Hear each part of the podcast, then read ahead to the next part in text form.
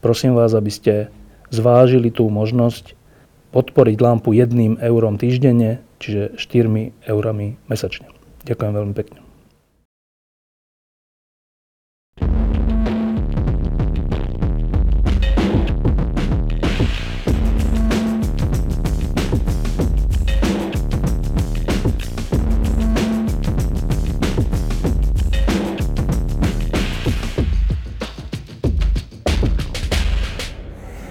Sedíme v legendárnej kaviarni Lucerna a sedíme tu preto, lebo sa práve skončila konferencia o legendárnej charte 77, pretože je práve 40 rokov od jej vzniku. Teraz títo ľudia, ktorí sú tu okolo nás, to je, väčšina z nich sú chartisti, ten tam kúsok sedí Petr Pithard a ďalší a ďalší takíto ľudia. Um, a ja tu mám dvoch veľmi milých hostí, Danu Nemcovú a Dana Kroupu. A hneď vám položím teda prvú otázku. Ehm, z dnešného hľadiska sa zdá rok 1977 úplne beznádejný. Boli to ruské tanky, sovietský zväz sa nerozpadal, ehm, v Československu bola ústavou zaručená vedúca úloha komunistickej strany, ehm, milióny ľudí chodili na prvé máje, panovala nehybnosť. A vy ste vtedy skonštruovali a potom podpísali Chartu 77. Pričom v tom čase to podpísať znamenal rozsudok nad sebou samým, čo sa týka povolania, čo sa týka vlastných detí, rodiny a tak. Dnešní mladí ľudia to podľa mňa nemôžu celkom pochopiť. Tak skúste im pomôcť. Prečo ste tejto zúfalej situácii urobili na prvý pohľad taký zúfalý krok? Dana Němcová. Já si myslím, že ten krok byl naopak eh, nadějný. Jelikož jsme se odhodlali k tomu, co mělo být vymazáno, totiž povědomí o tom, že občan má mít svou hrdost, má mít svá práva, má mít svůj hlas a své přesvědčení a že dokonce mu to mezinárodním umluvami garantováno a že naše vláda se zavázala, že bude dodržovat eh, listinu lidských práv a svobod jako součást naší ústavy, našeho ústavního pořádku. A my jako občani, když jsme nechtěli mlčet, anebo se přizpůsobovat, nebo dokonce přikyvovat, což bylo o mnoho hnusnější, než eh, cokoliv, co jsme předtím pamatovali, jakože to byly násilnosti obrovský, tak eh, jsme mohli jedině si trvat na svým a říct to na hlas a čekat, co se bude dít. Ano, ale podpísať v tom čase dokument, ktorý odhaluje lož komunistického režimu, znamenalo automaticky sa vystaviť persekúcii. To byla pravda, že s tím jsme mohli počítat a taky jsme s tím počítali, ale současně jsme tu lež odhalili i před eh, demokratickou cizinou. A trochu jsme se mohli spolehnout na to, že tlak zahraniční politiky zamezí tomu, aby vlastně už ten nástup eh, represí eh, soudního systému dokonce se bude stupňovat. Stalo se to v době, kdy vlastně proběhl takový rádoby monster proces, který měl potom trošku přistřižená křidílka. Nebyly ty tresty tak drakonické a my jsme si říkali, když budeme dál mlčet, bude se to stupňovat a pak se budeme divit, budeme-li mít procesy jako v 50. letech. A budeme všichni souhlasit a podepisovat. Dan, ten podpis karty v roku 77, keď sa všetko zdalo beznádejné, bol nádejný? No, on byl osvobozující. E, dokonce, dokonce velmi osvobozující. Mně v roce 68 bylo 19 let a radoval jsem se z toho oživení. Najednou všude byly nový divadla, e, filmy, e, vycházely noviny bez cenzury a, a všechno fungovalo a lidi se začali chovat svobodně a v politice se objevovali lidi, kteří se zdáli být důvěryhodní. A najednou přišli přišla sovětská vojska, přišly, přijeli tanky a všechno to postupně končilo a já jsem sledoval se strašlivým e, e, smutkem až zoufalstvím, když ti moji hrdinové najednou vystupovali před veřejností a odvolávali všechno, co v tom 68. říkali. A, a, no nemyslím, nemyslím jenom Dubčeka. Dubček celkem měl mimořádné postavení, ale to, ti moji hrdinové to byli ti spisovatelé nebo filmoví herci, divadelní umělci a podobně. A, a teďko najednou se ty charaktery lámaly a během dvou let jsme zase byli v naprosté nesvobodě, společnost byla zastrašená a lidi říkali, všechno je ztracený, nemá nic smysl a uzavřeli se do sebe a starali se o sebe. A já jsem v 68. poznal profesora Patočku, který se směl vrátit na univerzitu a učil filozofii. A on, když přijeli ty sovětské tanky, tak někde, někde napsal takovou zásadu, jak se má člověk chovat v tom, co přijde. A to znělo živit se prací a ne kolaborací. Takže my jsme šli, já jsem šel rovnou teda ze školy do dělnického povolání a snažili jsme se čelit té situaci, že jsme organizovali různé bytové semináře, eh, kde se ta filozofie, a nejenom filozofie, eh, dělala svobodně. No a když se eh, v roce 77, ale v té době vlastně člověk měl vůči tomu režimu pocit strašlivé opatrnosti, neudělat nic, čím by vyvolal konflikt neustále něco předstírat, tvářit se, že jsme loajální občané a podobně. A vlastně jsme se báli udělat, báli jsme se mluvit svobodně, báli jsme se udělat to, co jsme mysleli, že je, že je e, třeba dělat. No a když e, v tom roce 77, 6. ledna, tedy na moje narozeniny, e, byla zveřejněna charta, přijel Martin Palouš mě pogratulovat a, a chartu přivezl a viděl jsem, že mluvčím je profesor Patočka, no tak eh, to bylo vlastně samozřejmé, že člověk starého pána v tom nemůže nechat samotného. A po poradě s manželkou jsem to tedy podepsal. A ten pocit, ale okamžitý pocit, byl pocit úlevy. Teď už nemusím nic hrát. Teď jsem zase sám sebou. Teď jsem najednou svobodný. Oni mě sice asi budou honit, oni mě možná zavřou, Jo? Ale já teď můžu mluvit svobodně. Já teď, když se potkám s přáteli a budu jim chtít říct eh, nějaký protistátní vtip, tak ho nemusím šeptat, ale budu říkat normálně nahlas, protože za ten vtip mě nezavřou. Zavřou mě za chartu, když tak. Eh, na tejto konferencii, ktorá práve skončila, som sa dozvedel niekoľko pre mňa nových vecí. Jedna z nich bola, že v takom všeobecnom povedomí aj na Slovensku je, že za chartou nejakým spôsobom filozoficky stal Jan Patočka a nejakým spôsobom akčne, alebo teda tak, tak áno, akčne Václav Havel. Tam zaznelo, myslím, že to povedala pani Šabatová, že v skutočnosti duchovným otcom toho textu alebo tej, tej myšlienky bol Jiří Nemec. Jiří Nemec bol v tom čase váš manžel. Ehm, pre mňa je to úplne nová vec. Bolo to tak?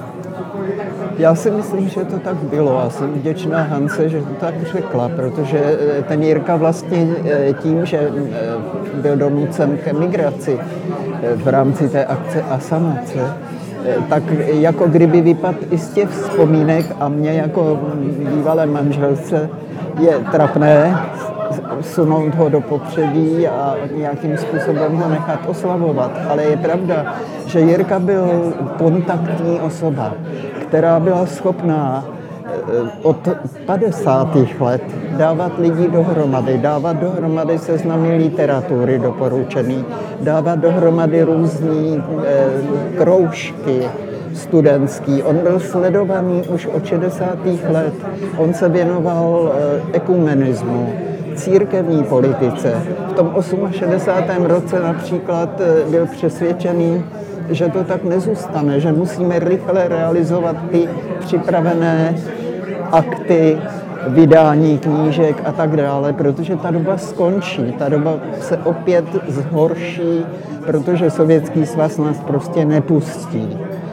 Takže to byla doba pro nás hektická, teda, kdy jsme nečekali, že ten režim se vrátí tam, kde byl před 48. Eh, rokem, ačkoliv by to bývalo bylo ještě tehdy možné vrátit se k jakém, jakési lepší demokracii. Jo? Eh, Jirka byl člověk, který právě propojoval nejrůznější okruhy.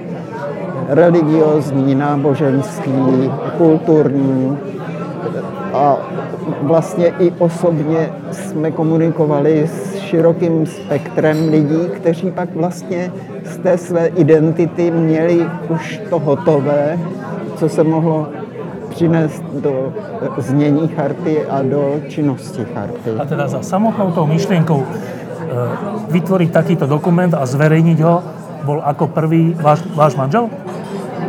Nevím, jestli takhle se to dá formulovat, ale vím, že u té formulační fáze a u toho zakládání, jakož i u toho soudu plastiku, kde vlastně se probírala tahle ta eventualita, byl přítomen a byl aktivní. Druhá, ano. něco říct? Eh, Jirka byl jedním z těch mých nových hrdinů. Po těch eh, zklamáních 168 tak já jsem počátkem 70. let konvertoval ke katolicismu a e, Jirka představoval e, člověka nesmírně vzdělaného v několika oborech, ve filozofii, v psychologii a v teologii měl ohromný, ohromný přehled o literatuře a vlastně takovéto prostředí nekomunistických spisovatelů, tak to, bylo, to, to byl jeho živel, ve kterém se pohyboval. A on na všech těch seminářích prostě byl hvězda. Eh, on, bych řekl, když si člověk s něčím nebyl jistý, tak eh, on vždycky, vždycky poradil, vždycky vysvětlil, vždycky doporučil literaturu a vždycky věděl, o čem se mluví. A řekl bych, že, řekl bych, že tímhle on dokázal eh, získat ohromný respekt. On byl takový rtuťovitě těkavý trošku, což byla taky nesnás, protože kdyby seděl a psal, tak eh, to dílo by opravdu eh, stálo za to. No a myslím si, že když, v době, kdy já jsem podepisoval chartu, tak jsem věděl, že v té úvodní skupině Jirka byl, eh, ono patřilo k takové etice se neptat, kdo to, kdo to udělal. Platila jakási dohoda, že o tom počátku charty se nemluví. Ale já jsem věděl, že tam byl teda Patočka, Havel, Jirka Němec, Eh, že tam byli taky někteří ti reformní komunisté, jako Mlinář a, a další. No a vlastně o přípravě jsem už před Vánoci slyšel od eh, Vendelína Komedy, který patřil k té skupině vlastně sociálních demokratů. Další, věc, která se vie, je, že uh, z duchovných otcov Charty a celého toho hnutia bol Jan Patočka ktorý z hodou okolností na to aj doplatil, keď pri jednom dlhom výsluchu, po jednom dlhom výsluchu po podpise charty zomrel. Eh, Jan Patočka je aj na Slovensku známy tým, asi sa to tak zjednoduší do toho výroku život v pravde. To je bezprostredný nejaký spúšťač Charty 77, tento, tento, toto heslo? Já myslím, že, že to tak asi nebylo. To, to, e, pro mě Patočka byl můj životní učitel. Jo. On mě orientoval ve filozofii a, a my jsme chodili a vyhledávali všechny jeho přednášky a semináře. Eh, a on tak trošičku se tím mluvčím stal, eh, řekl, z nouze, protože potřebovali někoho. Eh, bylo dobré, aby jedním z těch mluvčích byl nekomunistický profesor, a snad někdo navrhoval profesora Václava Černého, a to byl člověk tedy s ohromnou autoritou a s ohromným vzděláním, ale velmi konfliktní. A řekl bych, že to bylo to, co Patočku zvedlo, že, že souhlasil s tím, aby se stal jedním z těch mluvčích. Ale on byl ten, kdo vlastně té chartě dal výklad. A zdůraznil, že charta není politickou opozicí, ale že to je mravní postoj, na který má každý člověk právo na základě svého svědomí. A tenhle ten důraz na tu mravní rovinu charty vlastně byl strašně důležitý, protože ten umožnil, že se na půdě eh, to ne, nebyla organizace, ale to bylo jakési volné združení, že se tam mohli sejít lidi, kteří spolu naprosto nesouhlasili. A dokonce to byly někdy případy, že úplně rozum zůstával stát. E, na jedné straně to byl estébák, který v 50. letech velel ostraze koncentračních táborů, Olda Hromádko, a na druhé straně tam byli političtí vězni, kteří v těch táborech tehdy byli jako zvěřina profesorka Růžena Vacková, eh, Ota Mádr, Bonaventura Bouše a další. A tihleti lidé se mohli vlastně stát součástí jedné iniciativy, ale také vzájemné solidarity, která mezi těmi lidmi byla. Teda ta koncepce života v pravdě byla ještě předtím? Takhle. Já bych chtěla říct, že pan profesor Patočka nebyl figura dosazená do role, kterou jsme potřebovali. Já jsem patřila ne k nějakému eminentně filozofickému kruhu, který on taky mýval, nepoměl několik těch okruhů okolo sebe, ale my jsme byli takový přátelský okruh od 54. roku skutečně, kdy on sledoval i současné dění, které s náma probíral, o kterém jsme mluvili a právě si vypracovával takový ten vnitřní postoj toho inspirovaný třeba paní Mandolštamovou, který říká, eh, která říká ve svých pamětech, že lidé neštěstí a zavírání toho souseda se všimli, si, ne, si nevšimli. A vždycky si, pokud si všimli, říkali, musel něco udělat.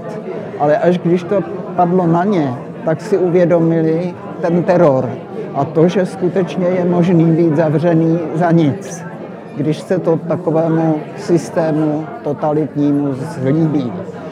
A my jsme to byli, kdo vlastně seznámil pana profesora Patočku s hudbou Plastic People, s jejich pronásledováním a s jejich nárokem na e, svobodu tvorby, za který on se postavil. To byl první takový demonstrativní e, postoj Patočku, kdy se mnou šel třeba za panem e, Seifertem zda taky připojí svůj postoj, eh, svůj podpis eh, k žádosti o eh, propuštění těch vězněných muzikantů.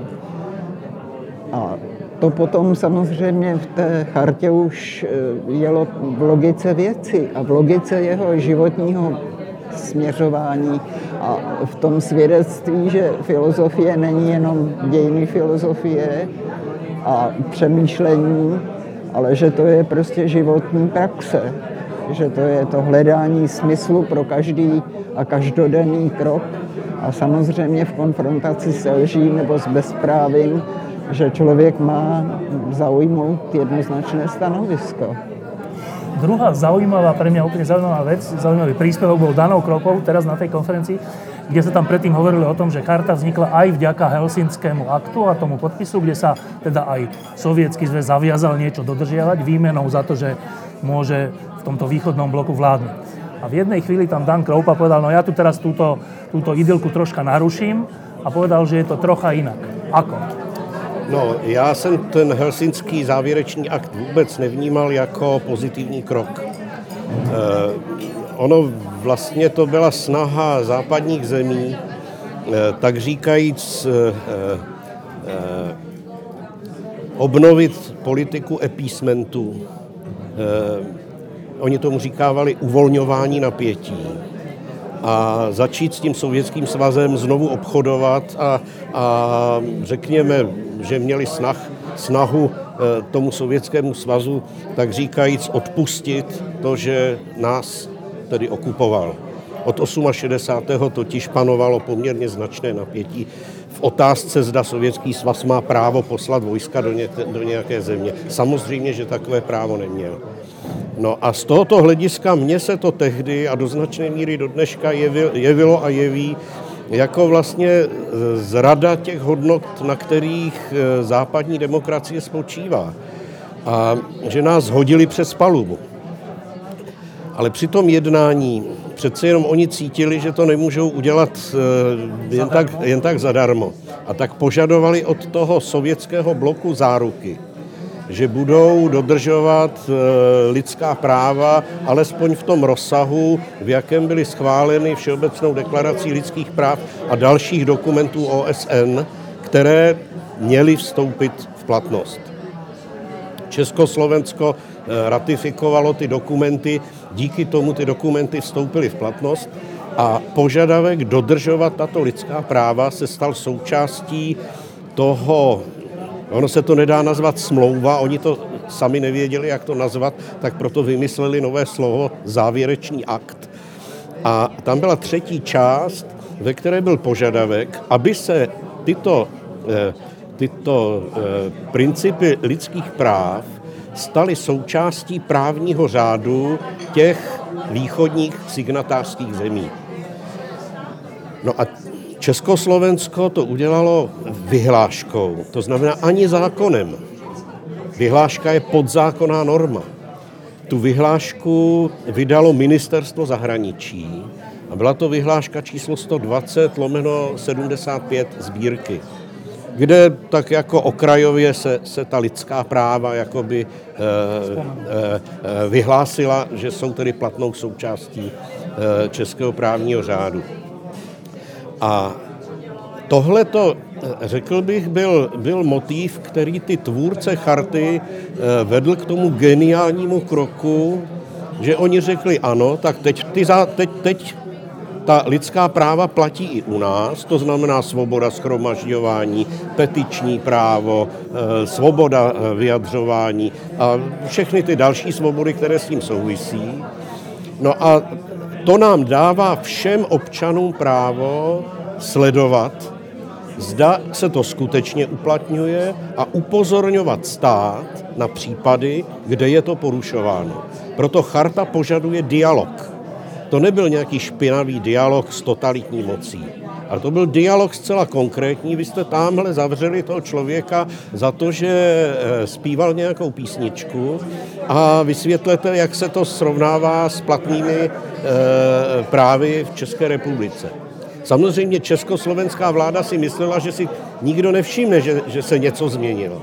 Jo? A najednou tady byla rostoucí skupina lidí, kteří, kteří se o to zasazovali. A za druhé tady byla rostoucí skupina zahraničních novinářů, na které bylo možné se obrátit a seznámit je s tím, co charta zjistila. Ty dokumenty, které charta vydávala, se okamžitě šířily do zahraničí. A díky, těm, díky tomu, že se ti zahraniční novináři a část zahraniční veřejnosti o nás zajímali, tak vlastně ten režim nemohl ty, ty chartisty zadupat do země. On je mohl jednotlivě otravovat. Ale v okamžiku, kdyby proti ním zakročil všem a prostě kdyby nás všechny pozavíral, tak v tu chvíli by to bylo vnímáno jako flagrantní porušení tohoto závěrečného aktu.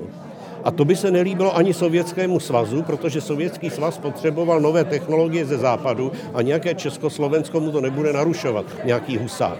Takže na to by okamžitě následoval telefon, eh, poslyšte, eh, nenarušujte nám tady to, to, co jsme si dohodli. Čili tohle vytvořilo ten prostor, ve kterém charta mohla existovat. A ten režim vlastně mohl šikanovat ty jednotlivce, ale nikdy se mu za těch 12 let vlastně tu chartu nepodařilo zadupat do země, protože čím víc šikanoval, tím větší byla aféra eh, a tím on musel nějakým způsobem z toho vycouvat.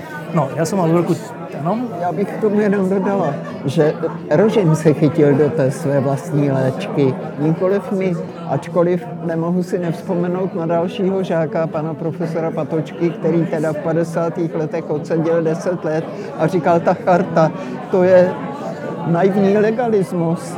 Vždyť jim je úplně jedno cokoliv porušit a co řekne tomu západ, co řekne tomu zahraničí. Ale naštěstí to dopadlo lépe.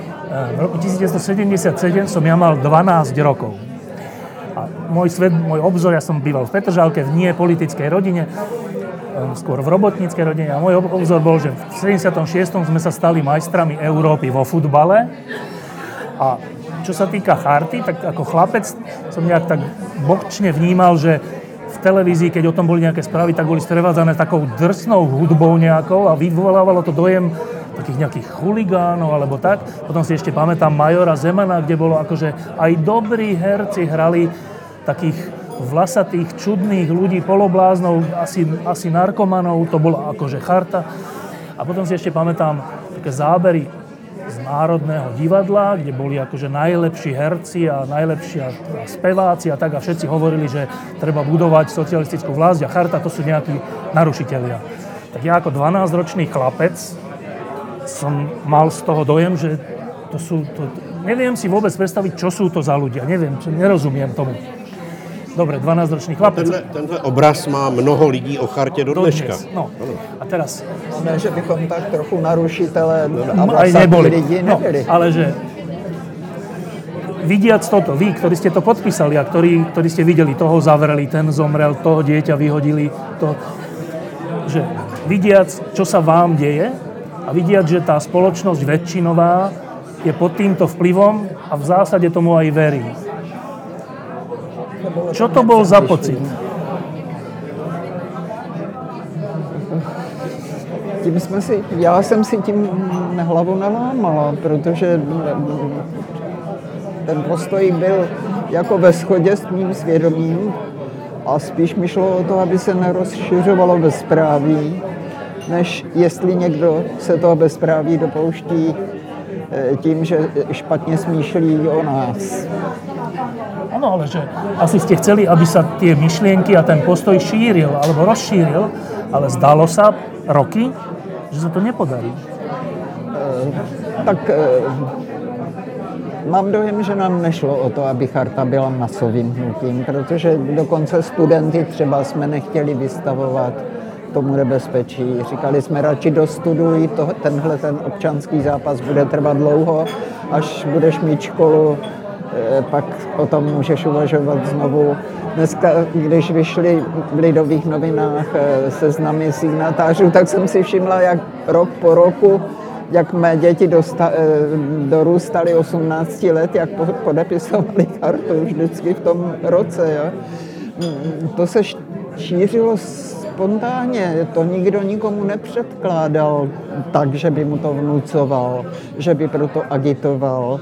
Největší agitaci pro nás paradoxně udělali komunisti tím, že nezveřejnili znění charty, ale začali ho osočovat, očerňovat a lidi přece jenom už měli určité zkušenosti z těchto tlaků a způsobů a krom toho zahraniční vysílání nebo zahraniční eh, časopisy, noviny, pokud se sem dostali, eh, nějaké mínění se tvořilo pomalu, ovšem ne každý měnil jít s tím eh, míněním na trh, a úplně mám dojem, že stačila ta hrst těch lidí, kteří teda reprezentovali to hrdý občanství, to, to sebevědomí občanství, který se domáhá toho, že teda nebude mlčet ke všemu, co jeho jménem vlastně ten stát provádí.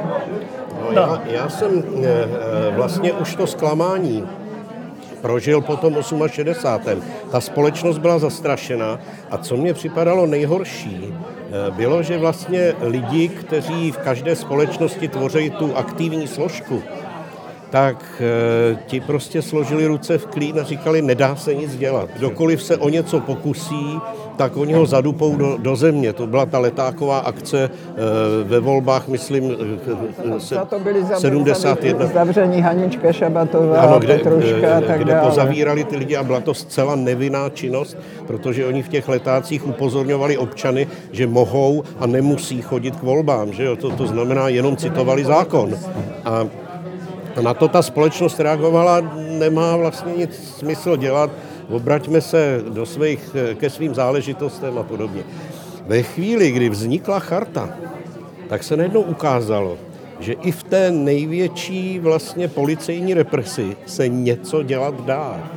A tím, že oni nás nedokázali rozprášit, pouze tím, že ona trvala, ta charta, a že stále pokračovala a vydávala dokumenty. A čas od času v tom rudém právu nebo v, eh, v československé televizi eh, vyšel nějaký pořad, který té chartě spílal, tak jenom upozorňoval, no ona je pořád tady. Jak to, že je, jak to, že je tady? A to zastrašování samozřejmě bylo, bylo krajně nepříjemné a pár lidí se zlomilo, ale překvapivě málo z toho, když člověk si vezme tu, rece, tu, tu represi. Oni každého signatáře volali k výslechu. Byl to, byl to rutinní výslech, kde vlastně šlo jenom o to potvrdit, zda opravdu je signatářem a jestli to nechce odvolat. No a když to přišlo na mě, to bylo někdy v květnu e, 77, protože můj podpis byl zveřejněný až tedy e, v květnu, tak e, ten estébák tam seděl proti mně, samozřejmě rozehrál tu hru, že on, víme o vás všechno, takovýhle svazek tam měl na ten ťukal prstem a říkal, podívejte se, co tu všechno na vás máme a tak dále. No a pak jsme chvíli mluvili, já jsem tehdy ještě nebyl příliš zkušený, že jo, první výslech, co mám dělat. E, měl jsem jenom, e, znal jsem obecní pravidlo, že když se budou ptát na chartu, tak mám říkat, odmítám vypovídat, že jo, což jsem dělal. A on se tak na mě zadíval a říkal, poslyšte, pane Gropo, vy se mě jevíte jako inteligentní člověk. Co pak vy nechápete? Že my máme moc zničit vás, vaší rodinu, vaše děti? Jak to, že to nechápete? Já jsem říkal, ale já to, já to právě velmi dobře chápu. On kroutil hlavou, nakonec jsme šli teda napsat e, protokol, že jo, a z toho výslechu bylo vidět, jak oni byli přesvědčeni, že můžou všechno. Že když někoho prostě, já nevím, stlučou, takže jim žádné trestní stíhání za to nehrozí. A divili se, že jsou tady lidi, na který to najednou nefunguje. To sa chcem práve opýtať, že ja teraz troška rozmýšľam o dnešku, špeciálne na Slovensku, ale aj v Česku, kde mnoho ľudí má pocit, že veci sa nedajú zmeniť. Proste tie vlády sú stále rovnaké na Slovensku v Čechách máte prezidenta, akého máte a Babiš tu asi vyhrá ďalšie voľby. A vy tak? zase máte prezidenta taky, jakého dobré, máte, no. kterého vám závidíme. Ale že, že, že v mnohých ľuďoch je taký pocit, že snažil som sa, niečo som aj preto robil, nedá sa nič zmeniť, kašlem na to, budem sa starať o svoju rodinu, o svoju záhradu, o svoju kariéru, nebudem sa o toto starať, lebo to nemá zmysel. A teraz ja rozmýšľam, že čo delí ľudí na tých, ktorí aj v beznádejnej situácii urobia to, čo vy, a na tých, ktorí povedia, že už je to jedno, kašlem na to. Že čo je tá deliaca, čo to je, čo rozhodne? Čo to je? Já myslím, že je to nějaké vnitřní zakotvení toho člověka, nějaká jeho vnitřní identita, eh, která mu říká a napovídá jako svědomí, že něco je správné, něco je špatné a že se rozhodne buď na té dobré nebo na té bachrlaté, pohyblivé půdě, nebo eventuálně se přikloní k tomu snadnějšímu, lukrativnějšímu. Jedná se o smysl života, o cíle, které si člověk klade. A pokud si klade eh, ta úkol dopomáhat druhým k životu ve svobodě, třeba svým dětem, dalším generacím, třeba jeho se to už týkat nebude, no tak pak mám dojem, že je rozhodnuto a že to je vlak, z kterého se pak už nevyskakuje. Dan? No, já se domnívám, že eh, jak si to ne, eh, nemůže mluvit jenom o chartě. Spousta aktivit se odehrávala mimo chartu. Že jo. Nikdo ne, nenutil e, nikoho, aby tu chartu podepisoval. Byla to čistě dobrovolná věc, ale spousta, spousta aktivit, dobrých aktivit se dělo mimo chartu a... Jednu minerálku. Já prosím taky minerálku. A a já bych řekl, že je to taková prostě nelhostejná a aktivní část společnosti a to je právě ta část, která tvoří duši národa. Jo, čo, to, je to, čo to, je to tá kvalita v té části společnosti? Čo to je? No to je v každé, v každé vlastně, v každém národě jsou lidi, kteří se nenechají zlomit a, a jdou za svým přesvědčením. Čím to je?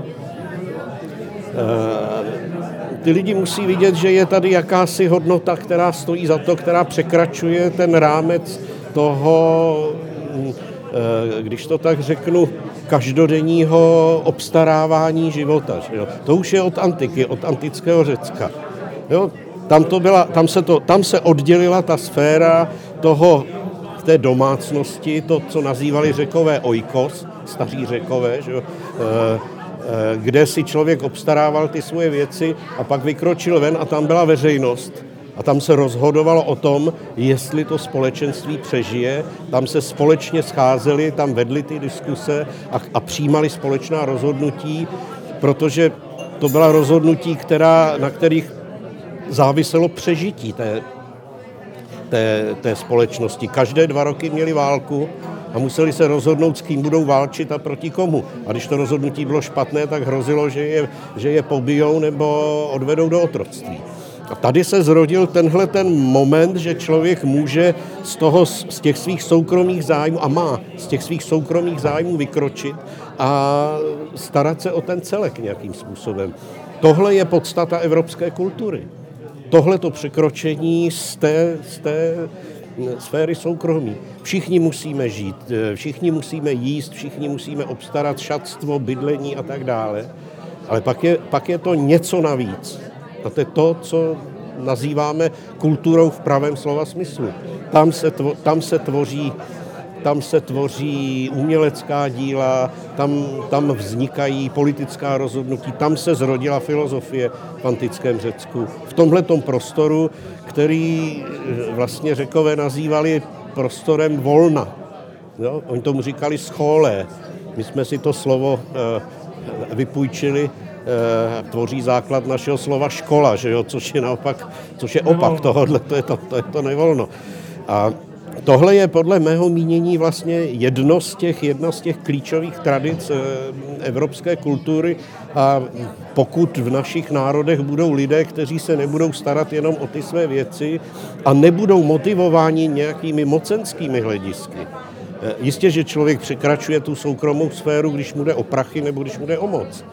Ale tady jde, tady jde eh, o to, co vlastně se snažil Patočka celou dobu formulovat, pokoušet se život zakládat na tom, co poznává jako pravdu. Jo? Ne, ne na nějakých mýtech, ne na nějakých ideologiích.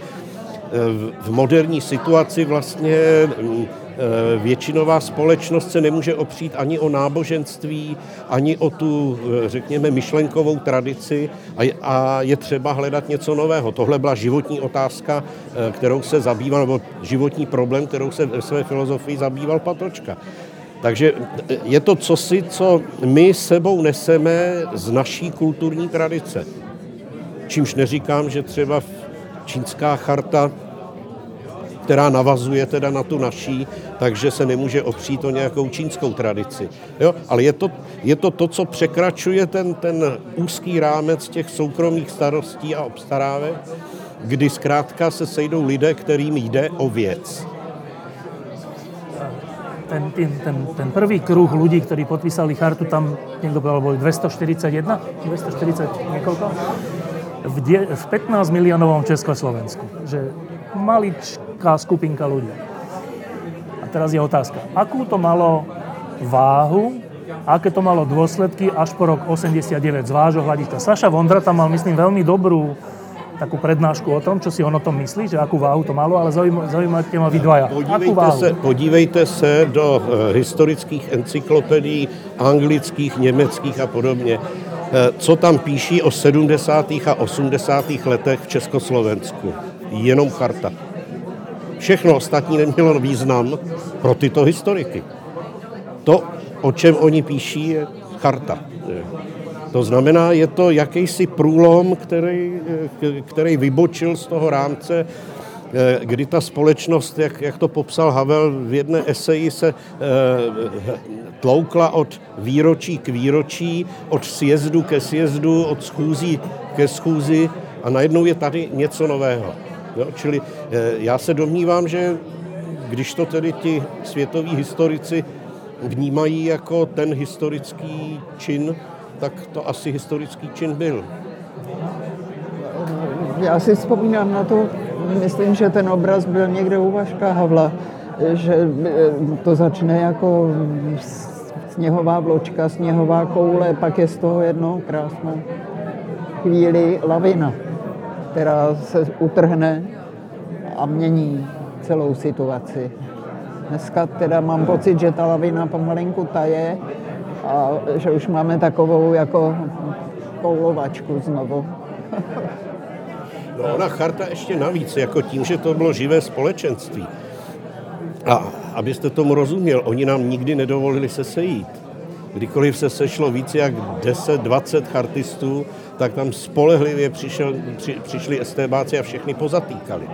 My jsme žili v takových malých enklávách, který propojovali jednotlivci mezi sebou aby ty, kde ano. se dokázalo sejít jako větší množství ano. lidí, ale třeba ani v hospodě, ani v obyčejní sousedi, štamgasti nemohli se strčit tři stoly k sobě, aby nesedělo moc lidí a náhodou někdo Ale nemluvil. tenhle ten prostor, kdy najednou lidi z toho okolí viděli, že tady jsou lidi, kteří se chovají prostě svobodně a který mají sice tyhle ty těžkosti, ale můžou si počínat eh, jako jinak než většinová společnost. To bylo inspirativní pro spoustu různých iniciativ, které třeba vůbec nechtěli mít žádnou politickou, žádné politické vyznění. E, nějaká parta zakládala divadlo a chtěli, chtěli, aby to divadlo bylo nezávislé.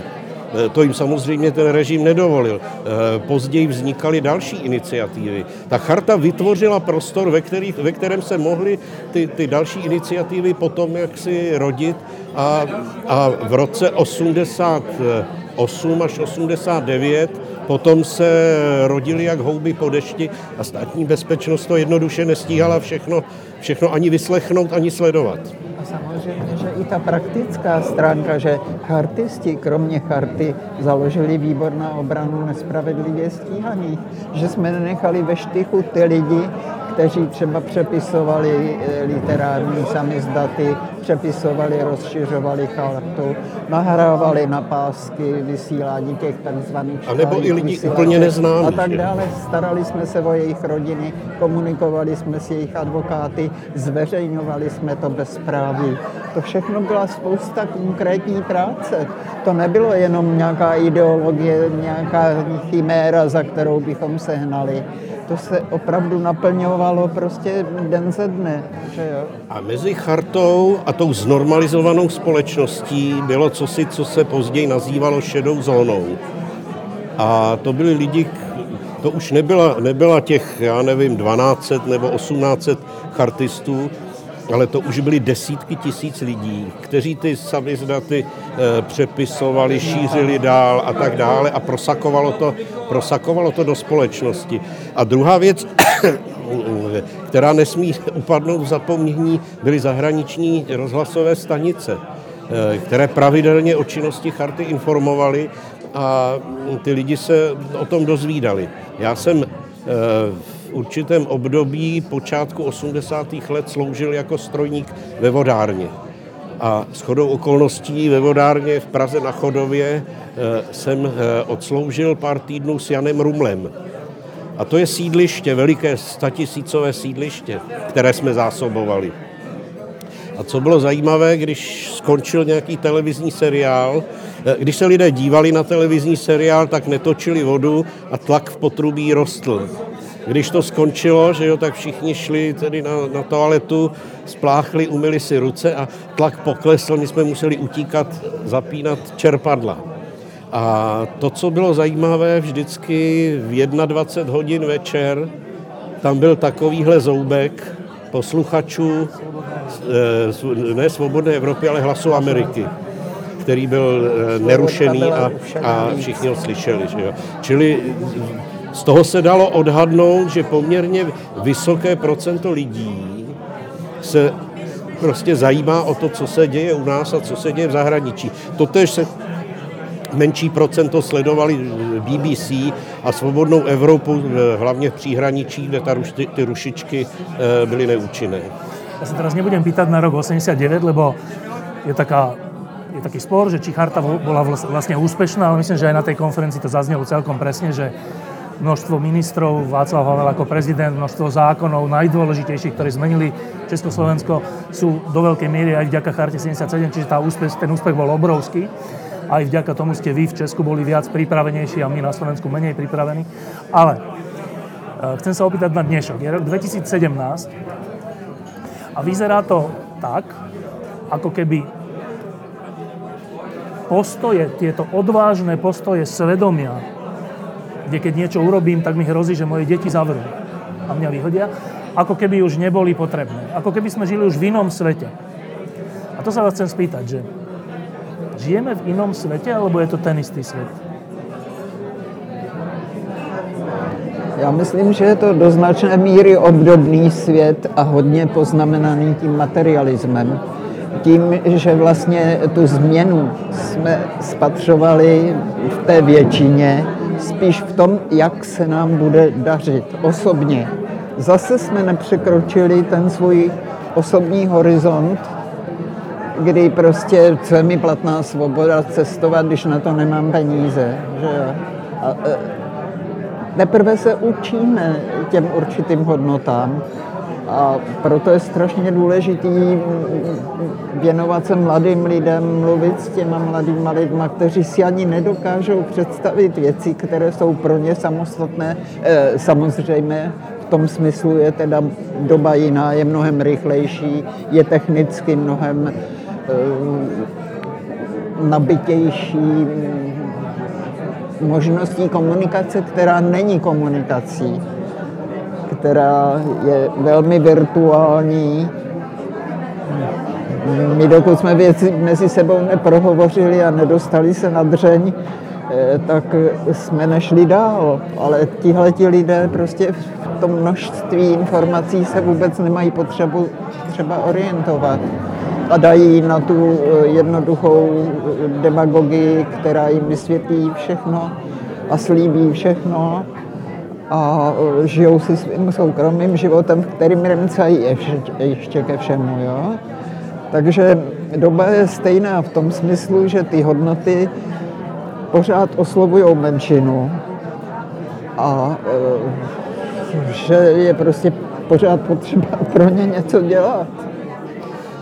Ten prostor svobody je dneska mnohem nes, nesrovnatelně širší a vlastně ty iniciativní, aktivní lidé se mohou projevovat nejenom v politice, ale, ale v kultuře, v charitativní činnosti a podobně.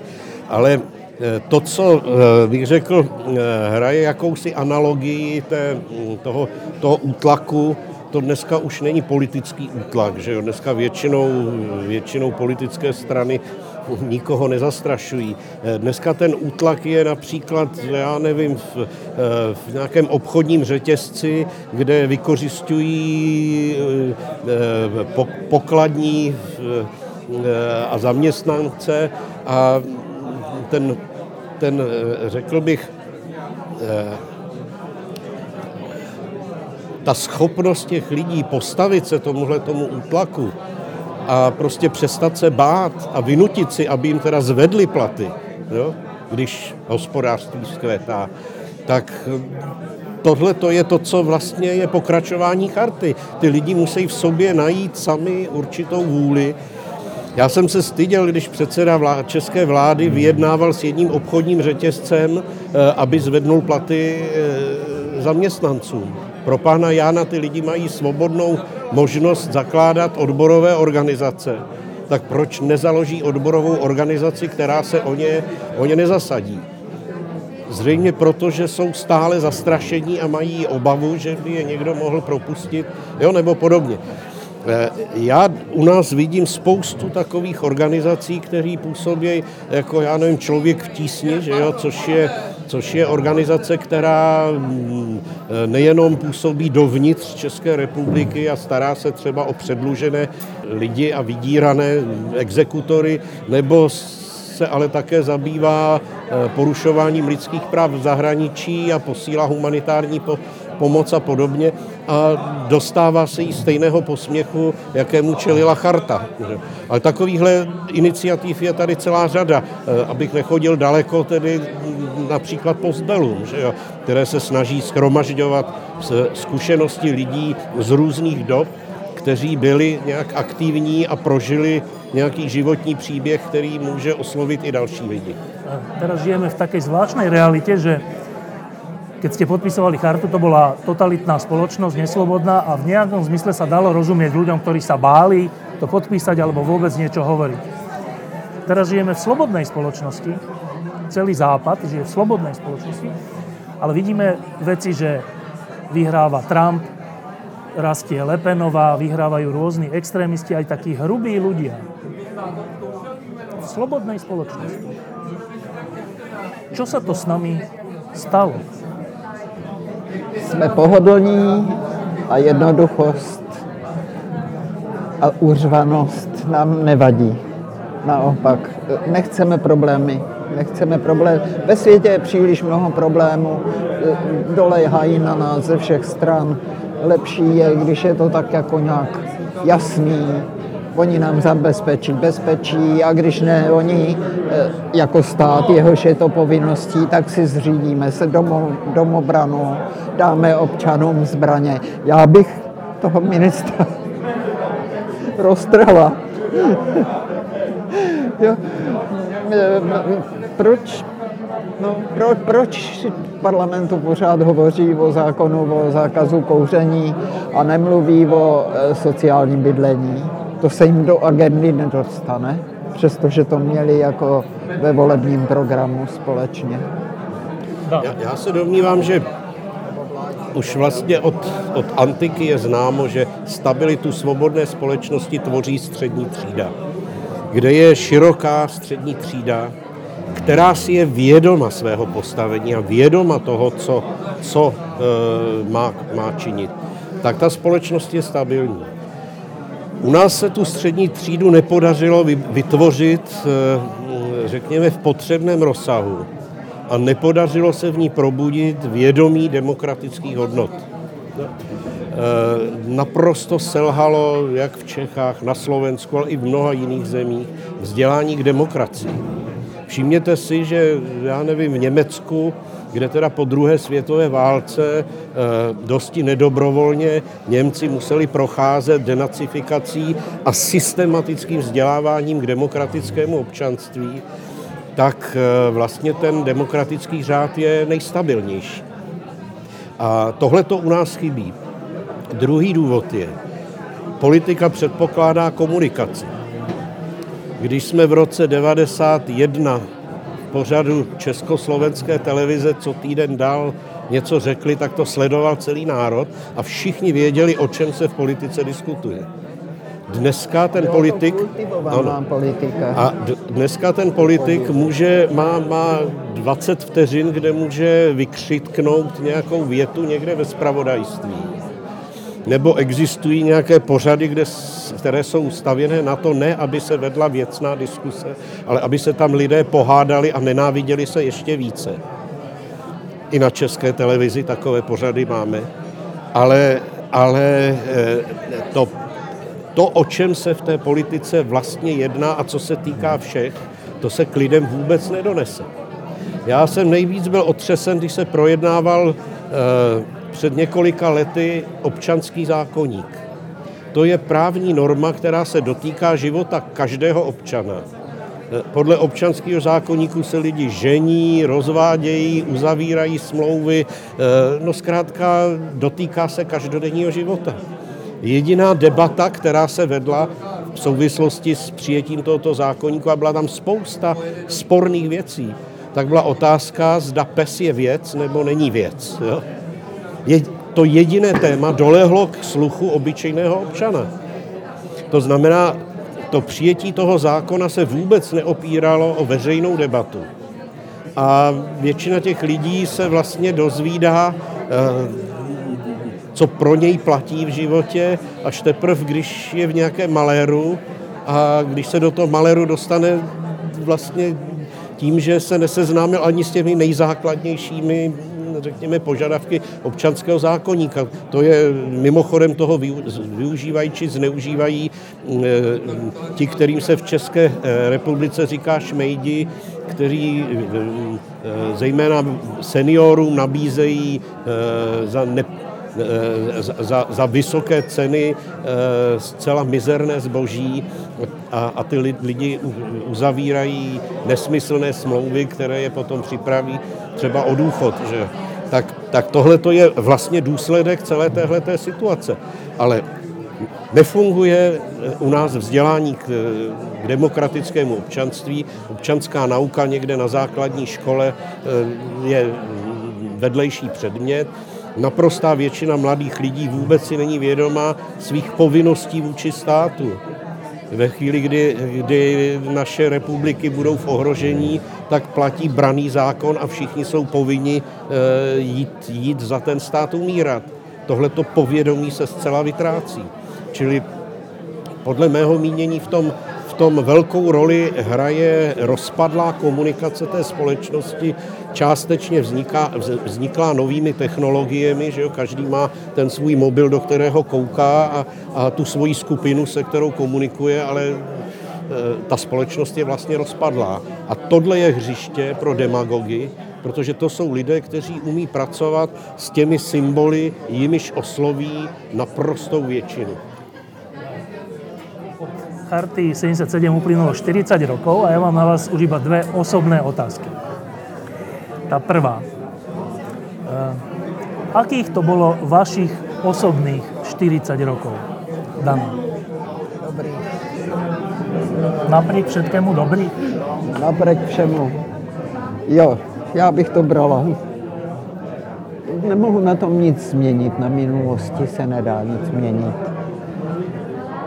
A podstatě ta solidarita, ta vzájemná důvěra, eh, ta eh, škola plurality, dialogu, to všechno bylo strašně důležité. Opravdu my jsme byli schopni se dělit o starosti i o majetek, nesoukromničili jsme, nedělali jsme si žádný selfiečka. Já jsem byla docela spokojená v té době, zejména taky proto, že děti se vyvíjely rovný občany a rovný bytosti. Myslím si, že to byla dobrá doba. Každá doba je nějaká Jde o to, aby člověk eh, si z ní vybral, aby o ní přemýšlel a aby se snažil spíš posilovat to, co je dobré, než to, že lidi na sebe sočí, že si závidí, že si nenávidí. To naše společenství, v kterém jsme se vlastně těch řadu let pohybovali, myslím, že bylo velice dobrou etapou životní. Já jsem prožil nesmírně šťastný život těch 40 let, musím říct. Nečekaně šťastný, protože to, co hrozilo, vlastně bylo pro následování. Ale ono to paradoxně přinášelo možnosti, které předtím neexistovaly. Nebýt charty, do našich bytových filozofických seminářů by nikdy nepřijeli světoví filozofové, eh, skutečně ti nejvyšší. Jo? Před, Představte si, že kdyby, já nevím, do herecké skupiny prostě eh, přijeli ti nejpopulárnější světoví herci. A my jsme je měli u nás doma, mohli jsme si s nimi povídat. S těmi lidmi se lidé z akademické sféry, kteří eh, tedy na těch katedrách vykládali marxismus, leninismus tak, jak jim ho předepisovala komunistická strana, ty se s tímhletím světem nikdy nesetkali. A díky tomu my jsme měli vlastně veliký náskok eh, v tom, že jsme měli spoustu věcí promyšlených a hlavně jsme měli sebevědomí, protože jsme se mohli konfrontovat s těmi nejlepšími. No. Za druhé, to společenství charty vyselektovalo lidi, eh, bych řekl, pohádkové kvality. No.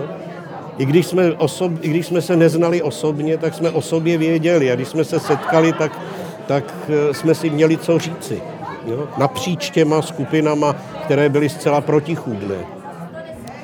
Za další, my jsme měli hodně dětí že jo, a ty děti nějakým způsobem tím byly ovlivnění. Jo, ono, je to, ono, jim, ono jim to dá jakousi životní orientaci. Že jo, a oni v nějakém smyslu v tom pokračují, každý svým způsobem. Jo. Žádný generační problémy.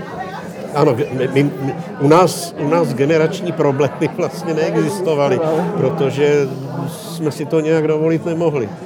No a já jsem vlastně do politiky po, po roce 89 eh, ani netoužil jít. Já jsem toužil učit eh, na vysoké škole filozofii. Že? Holce věci sešly tak, že ano, zakládali jsme politickou stranu, měli jsme připravený program, v té politice jsem uvíznul na 15 let, ale když jsem potom z té politiky vypadnul, tak bez jakékoliv hořkosti já jsem padnul do toho nejměkčího, eh, do těch nejměkčích peřin. Já jsem se konečně dostal k tomu, co jsem celý život chtěl dělat a, a teď mám to, to krásné privilegium, že, že můžu tu filozofii dělat profesionálně. A posledná otázka je táto. Eh, v roku 1976, keď ste podpisovali chartu a potom v 77, keď sa uverejnila, tak asi za tým bol aj nejaký sen, že predsa len keby sa to podarilo zmeniť ten komunizmus. Mnohí tomu neverili, ale aspoň ten potenciál tam bol, že raz by to mohlo sa zmeniť. Sen. Aký má Dana Nemcová sen v roku 2017? Sen dnes. Aby to nebylo stát, oni a my. Abychom vytvořili sebevědomou občanskou společnost, která bude prosazovat a požadovat na sebou zvolených zástupcích plnění toho, co je pro společnost potřebný, co je pro ně nutný, užitečný abychom jenom nesuplovali ty nedostatky, neprovozovali pouhou charitu, ale aby občanská společnost měla i ten politický význam. Mohla ovlivnit tvorbu zákonů prostřednictvím zase těch politiků, kteří jim budou naslouchat. Jsem Daniela Kroupu. To je tak, když máte barák a nestaráte se o něj, neděláte nic, tak on časem začne chátrat, začne se rozpadat. No a pokud nepřijdou lidi, kteří ten barák znovu dají do pořádku, tak ten, ten dům spadne. A já teď vidím v České republice, na Slovensku, Evropě, vlastně i v celém světě, jak, jak eh, to období světového míru, Eh, to období demokracie, eh, to období, kdy lidé věřili těm demokratickým hodnotám, se rozpadá a, a nastupují ti různí populisté.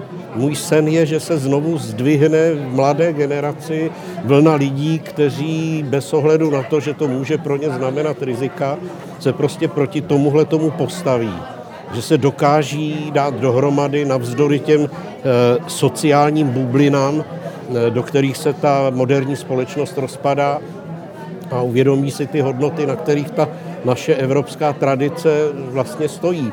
Že to je, že to je tahle ta činnost. No a nakonec i ten Aristoteles, když mluví o štěstí, o blaženosti, tak říká, to není žádný stav. Blaženost je činnost.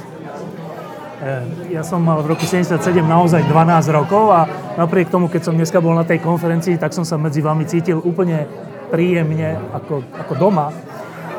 A teda aj teraz, keď sme sa rozprávali, tak som sa cítil veľmi príjemne a za to vám teda ďakujem. Okrem toho, že vám ďakujem aj v mene celého Slovenska, aj Česka.